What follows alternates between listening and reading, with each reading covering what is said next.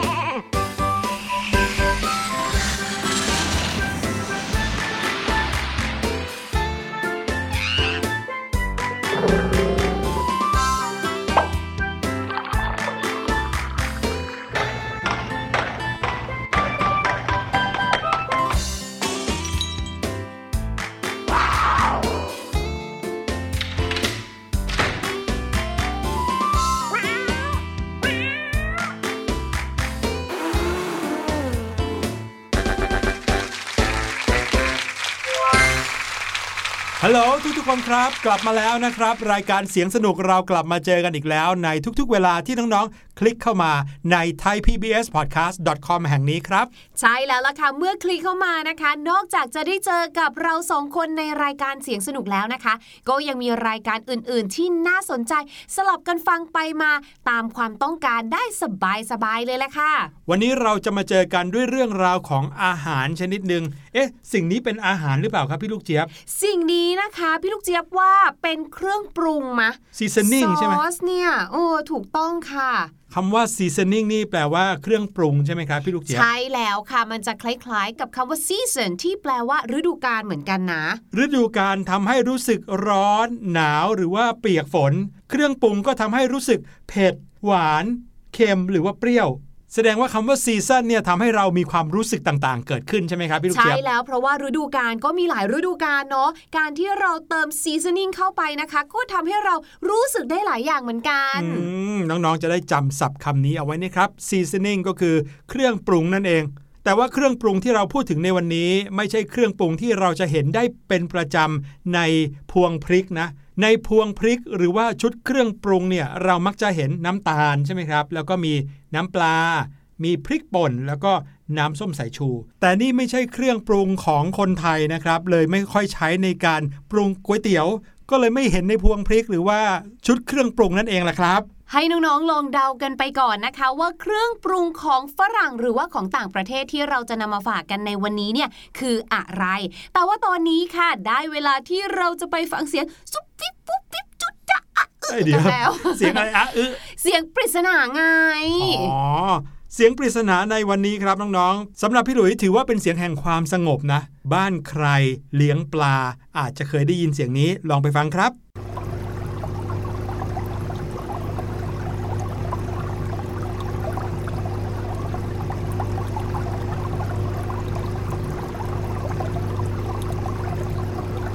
บอกใบ้ไปแล้วด้วยว่าบ้านใครเลี้ยงปลาน่าจะเคยได้ยินเสียงนี้ น้องๆคิดว่าเสียงที่เพิ่งได้ยินเมื่อกี้นี้คือเสียงของอะไรครับ ลองเดากันดูแล้วเดี๋ยวเราจะกลับมาเฉลยนะครับ แต่ว่าตอนนี้ครับพี่ลูกเจี๊ยบเรากลับมาคุยกันดีกว่านะครับ ที่บอกว่ามีเครื่องปรุงอร่อยๆมาฝากน้องๆเนี่ยคืออะไร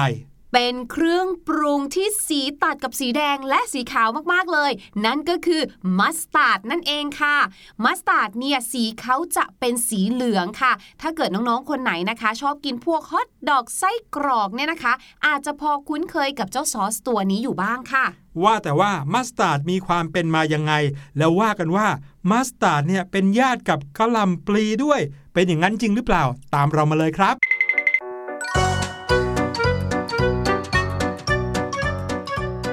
ถ้าพูดถึงเครื่องปรุงอย่างมัสตาร์ดแล้วเนี่ยนะครับ สิ่งแรกที่พี่หลุยนึกถึงเลยก็คือ ความฉุนครับพี่ลูกเจี๊ยบ ใช่หลาย ๆ คนเนี่ยจะไม่ชอบนะคะ เพราะว่าความฉุน บางคนเนี่ยบอกว่ามีความเผ็ดด้วยซ้ำไป หรือนะคะอย่างส่วนตัวพี่ลูกเจี๊ยบพี่ลูกเจี๊ยบรู้สึกว่ามันมีความเปรี้ยวนิด ๆ เนี่ยอืมพี่ลูกเจี๊ยบเป็นคนชอบกินมัสตาร์ดมากเลยอะดูสิครับ ทั้งฉุนทั้งเปรี้ยว แล้วก็ยังมีความเผ็ดด้วย แล้วทำไมคนถึงเอามากินกันล่ะอืมพี่ลูกเจี๊ยบว่าอารมณ์มันเหมือนจิ๊กโฉ่นะ ไม่รู้น้องๆ รู้จักเจ้าซอสสีดำๆอันนี้หรือเปล่าซอสเปรี้ยว ใช่ ก็คือเวลาที่เราเนี่ยกินกับขนมจีบ เขาจะมีน้ำจิ้มมาด้วยสีดำๆใช่ไหมคะ รสชาติเขาเนี่ยจะหนักไปทางเปรี้ยว แต่ก็มีความแบบฉุนขึ้นจมูกนิดๆเหมือนกันนะ ครับผมเจ้ามัสตาร์ดนี้เหมือนอย่างที่พี่ลูกเจี๊ยบบอกก็คือ มีสีเหลืองนะครับ แต่ลักษณะของเขาจะคล้ายๆกับซอสมะเขือเทศที่มีสีเหลืองสดครับว่ากันว่าซอสกลิ่นฉุนนี้มีประโยชน์มากมายเลยทีเดียว รักษาได้สารพัดโรคอีกต่างหาก เดี๋ยวเดี๋ยวเช่นว่าเวลาที่โดนมีดบาดก็เอามัสตาร์ดมาเทบีบลงบนแผลอย่างเงี้ยเหรอคะ เดี๋ยวครับ พี่ลูกเจี๊ยบ นั่นให้เป็นหน้าที่ของทิงเจอไอโอดีนดีกว่าอ๋อโอเคนะครับรักษาที่พี่หลุยพูดถึงเนี่ยน่าจะเป็นเรื่องของสรรพคุณในทางสมุนไพรมากกว่านะครับอืมเพราะว่ามีการกินเจ้ามัสตาร์ดกันมาตั้งแต่ยุคสมัยกรีกโบราณแล้วโอ้โหตายแล้วเดี๋ยวนะ แปลว่ามัสตาร์ดเนี่ยมันทำมาจากอะไรเหรอคะ มันถึงได้มีตั้งแต่สมัยโบราณขนาดนั้นน่ะ พี่ลูกเจี๊ยบนึกว่าเป็นเครื่องปรุงที่เพิ่งมีมาไม่กี่ปีช่วงหลังมานี้เอง มันเหมือนเป็นของที่ถูกปรุงขึ้นมาหรือว่าถูกประดิษฐ์ขึ้นมาแบบเนี้ย ที่พี่ลูกเจี๊ยบพูดก็ถูกนะครับ ถ้าเราพูดถึงมัสตาร์ดที่มีลักษณะเป็นของเหลวข้นๆ สีเหลืองสดเนี่ย อาจจะเพิ่งมีการผลิตในรูปแบบนี้กันมา เมื่อไม่กี่ปีที่ผ่านมานี้เอง แต่ว่าในอดีตยุคสมัยกรีกโบราณอาจจะเคยกินมัสตาร์ดกันในรูปแบบอื่นมากกว่าอืมมัสตาร์ดเนี่ยนะครับเป็นพืชครับน้องๆ ถึงแม้เราจะเห็นเขาเป็นครีมสีเหลืองสดก็ตาม แต่ความจริงแล้วเขามีลักษณะเป็นเม็ดคล้ายกับพริกไทยครับอ๋อเหรอมัสตาร์ดนี้เป็นเครื่องเทศเก่าแก่ชนิดหนึ่งของโลกครับ อย่างที่บอกเมื่อกี้นี้มัสตาร์ดจะทำจากเมล็ดพืชล้มลุก สกุลเดียวกันกับกะหล่ำปลีกะหล่ำดอกแล้วก็ผักกาดขาวครับ รวมไปถึงบรอกโคลีด้วยเวลาที่มันเติบโตจนออกฝักนะครับเมล็ดในฝักจะถูกเก็บมาเป็นเครื่องปรุงรสซึ่งก็เชื่อกันว่ามีถิ่นกำเนิดมาจากอียิปต์โบราณ ชาวกรีกเนี่ยใช้มัสตาร์ดเป็นยาแล้วก็เครื่องเทศ เหมือนกันกับที่ชาวโรมันใช้มัสตาร์ดเป็นทั้งอาหารแล้วก็ยา เรียกได้ว่าเป็นอาหารเป็นยาสารพัดนึกกันเลยทีเดียวครับ ชาวโรมันโบราณเคี้ยวเมล็ดมัสตาร์ดเพื่อแก้ปวดฟัน แล้วก็ใช้ขี้ผึ้งมัสตาร์ดทาแก้แมลงกัดต่อยได้ด้วย ส่วนชาวกรีกผู้เป็นบิดาแห่งการแพทย์อย่างฮิปโปเครติสนะครับเขาก็ใช้มัสตาร์ดในการรักษาโรคปอด แล้วก็ข้ออักเสบรูมาตอยด์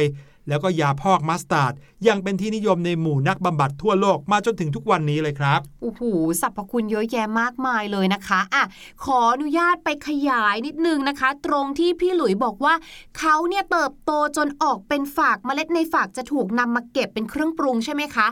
รู้หรือไม่ว่าเจ้าเมล็ดมัสตาร์ดเนี่ยนะคะ มีอยู่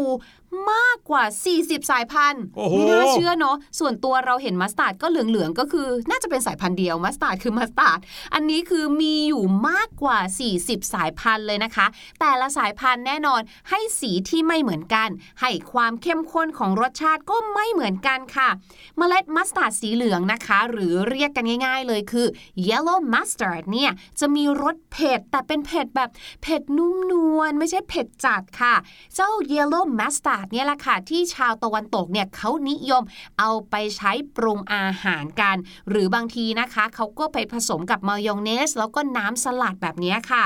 และอีกแบบหนึ่งค่ะหลายๆ คนอาจจะเคยเห็นอยู่บ้างโดยเฉพาะนะคะสำหรับอาหารญี่ปุ่น ชอบเอาไว้ให้เราจิ้มกับบรรดาหมูทอดอะค่ะก็คือ brown mustard หรือว่ามัสตาร์ดสีน้ำตาล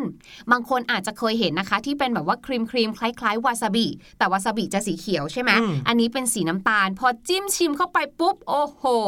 ไม่ค่อยต่างอะไรกับวาซาบิเลยเผ็ดค่ะฉุนเลยเผ็ดฉุนเลยนะคะ กับอีกหนึ่งแบบนะคะก็คือเป็นเมล็ดมัสตาร์ดสีดำค่ะ black mustard อันนี้เป็นแบบที่แบบเผ็ดร้อนมากกว่านะคะ เขาก็เลยมักจะเอามาใช้เป็นทั้งซอสมัสตาร์ดหรือว่าเครื่องเทศในกับข้าวแบบนี้ค่ะ หรือบางคนนะคะอาจจะเอามาใช้หมักเนื้อสัตว์ หรือว่าเอาไปทำอาหารหมักดองแบบเหมือนอย่างแตงกวาดองแบบโอ้นี้โหอันนี้เคยเห็นเลยครับเวลาที่กินสเต็กนะครับหรือว่ากินเนื้อย่างชิ้นใหญ่ๆเนี่ยเขาก็มักจะมาพร้อมกับมัสตาร์ดแล้วก็ผักดอง น่าจะเป็นรสชาติที่เข้ากันดีครับ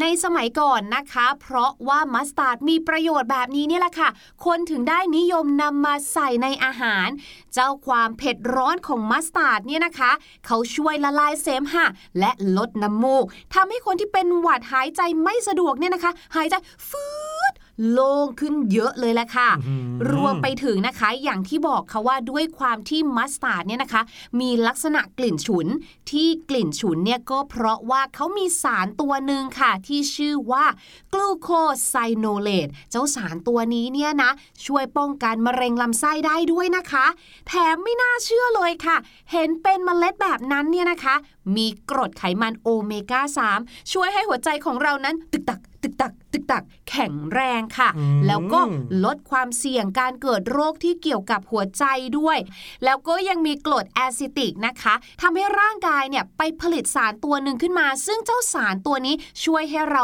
ไม่เป็นตะคริวด้วยโอ้โห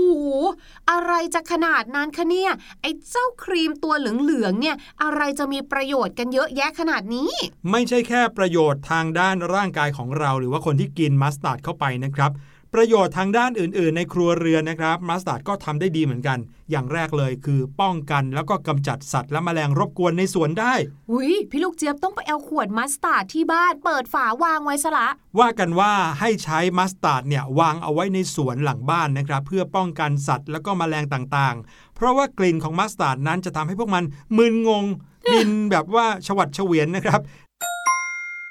ส่วนการกำจัดคราบมันบนกระทะเนี่ยนะครับทำได้ง่าย ๆ ด้วยการโรยผงมัสตาร์ดลงบนคราบไขมันมัสตาร์ดนี้ก็จะช่วยดูดคราบไขมัน แล้วก็กำจัดกลิ่นไม่พึงประสงค์ออกได้หมดเลยล่ะครับ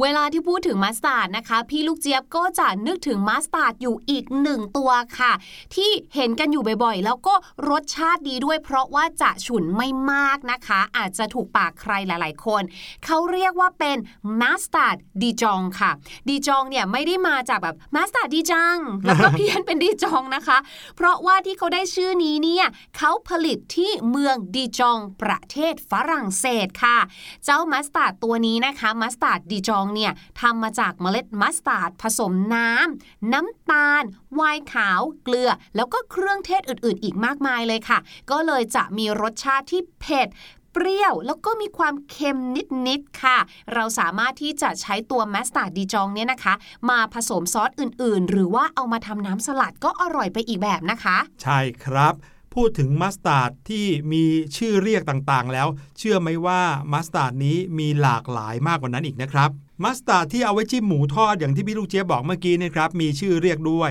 ชื่อว่าคาราชิครับ หรือบางคนอาจจะเรียกว่าเป็นมัสตาร์ดญี่ปุ่น นอกจากจะเอาไว้จิ้มหมูทอดแล้วนะครับ ยังเอาไว้กินกับอาหารญี่ปุ่นได้อีกหลากหลายชนิดครับ ถ้าเกิดว่าเทียบกับมัสตาร์ดแบบตะวันตก ที่ผสมน้ำส้มสายชูเข้าไปด้วยเนี่ย คาราชิจะให้รสที่เผ็ดร้อนแรงกว่า แล้วก็เป็นมัสตาร์ดชนิดที่คนญี่ปุ่นนิยมมากที่สุดครับ เดี๋ยวนี้ทำออกมาเป็นแบบผงผสมน้ำก็มีครับอืม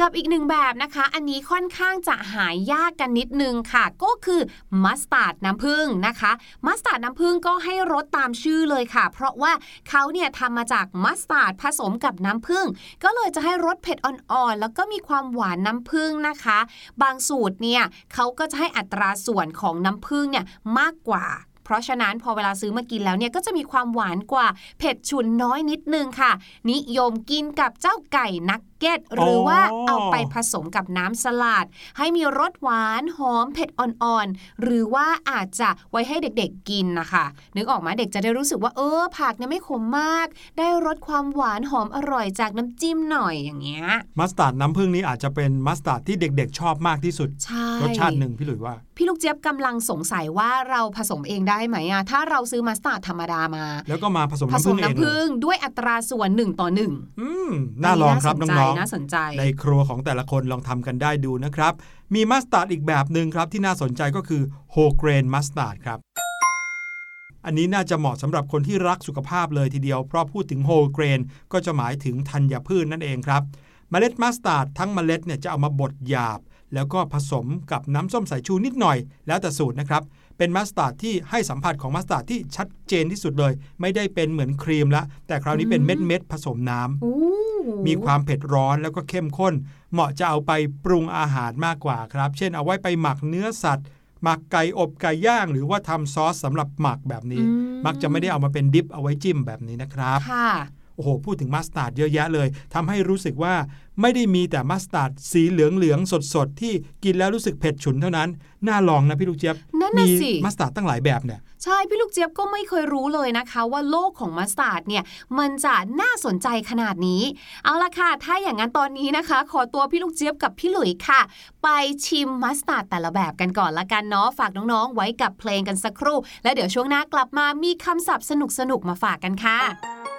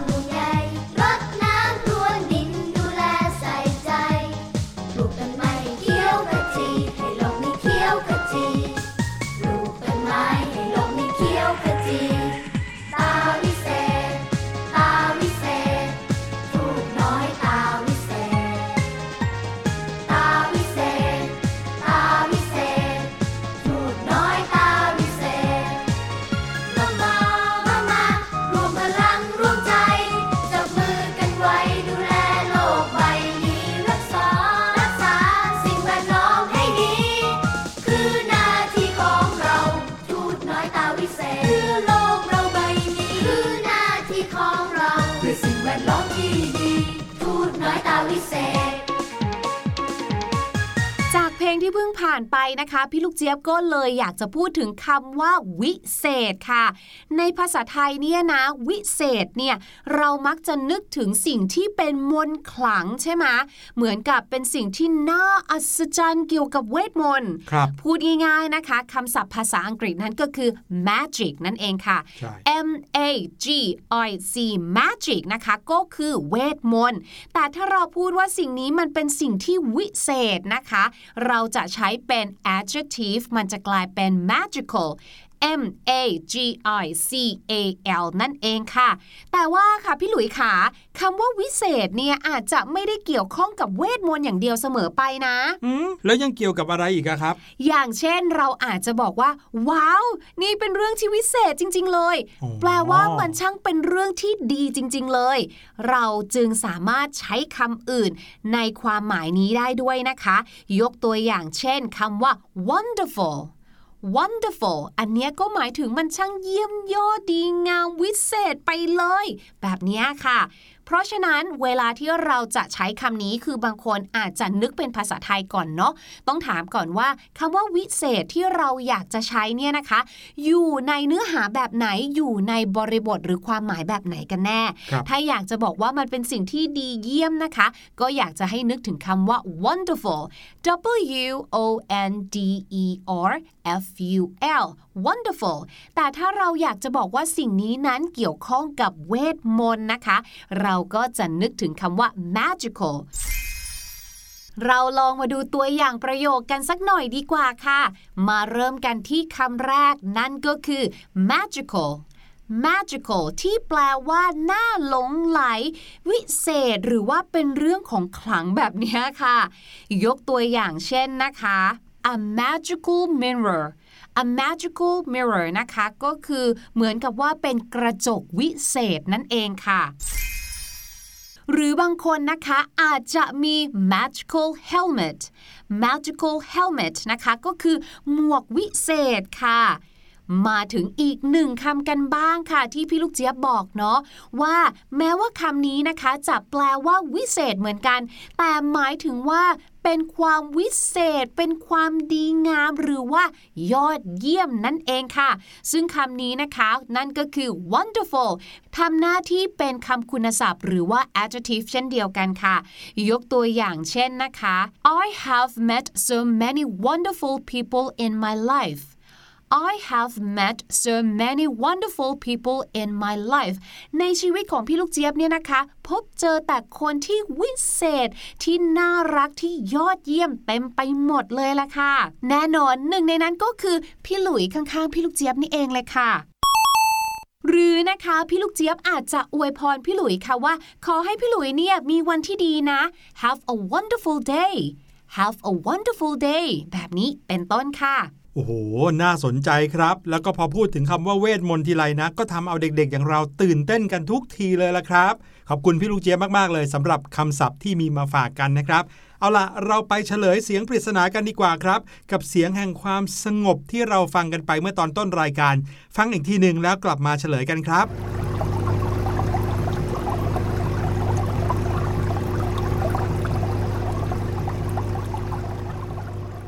เสียงนี้นะครับถ้าฟังดีๆ คือเสียงของฟองอากาศนะครับน้องๆแต่ว่าเป็นฟองอากาศที่ทำงานด้วยมอเตอร์ครับ ดังนั้นสำหรับบ้านใครที่เลี้ยงปลาก็มักจะเคยได้ยินเสียงนี้ในตู้ปลาครับ นี่คือเสียงของออกซิเจนในตู้ปลานั่นเองล่ะครับ มีใครเดาถูกกันบ้างหรือเปล่า วันนี้รายการเสียงสนุกหมดเวลาแล้วครับ พี่หลุยและพี่ลูกเจี๊ยบต้องขอลาไปก่อนสำหรับเรื่องราวที่เราจะนำมาฝากกันคราวหน้า อย่าลืมติดตามกันให้ดี รับรองสนุกแน่นอน วันนี้ลาไปแล้ว สวัสดีครับ สวัสดีค่ะสบัดจินตนาการ สนุกกับเสียงเสริมสร้างความรู้ในรายการ เสียง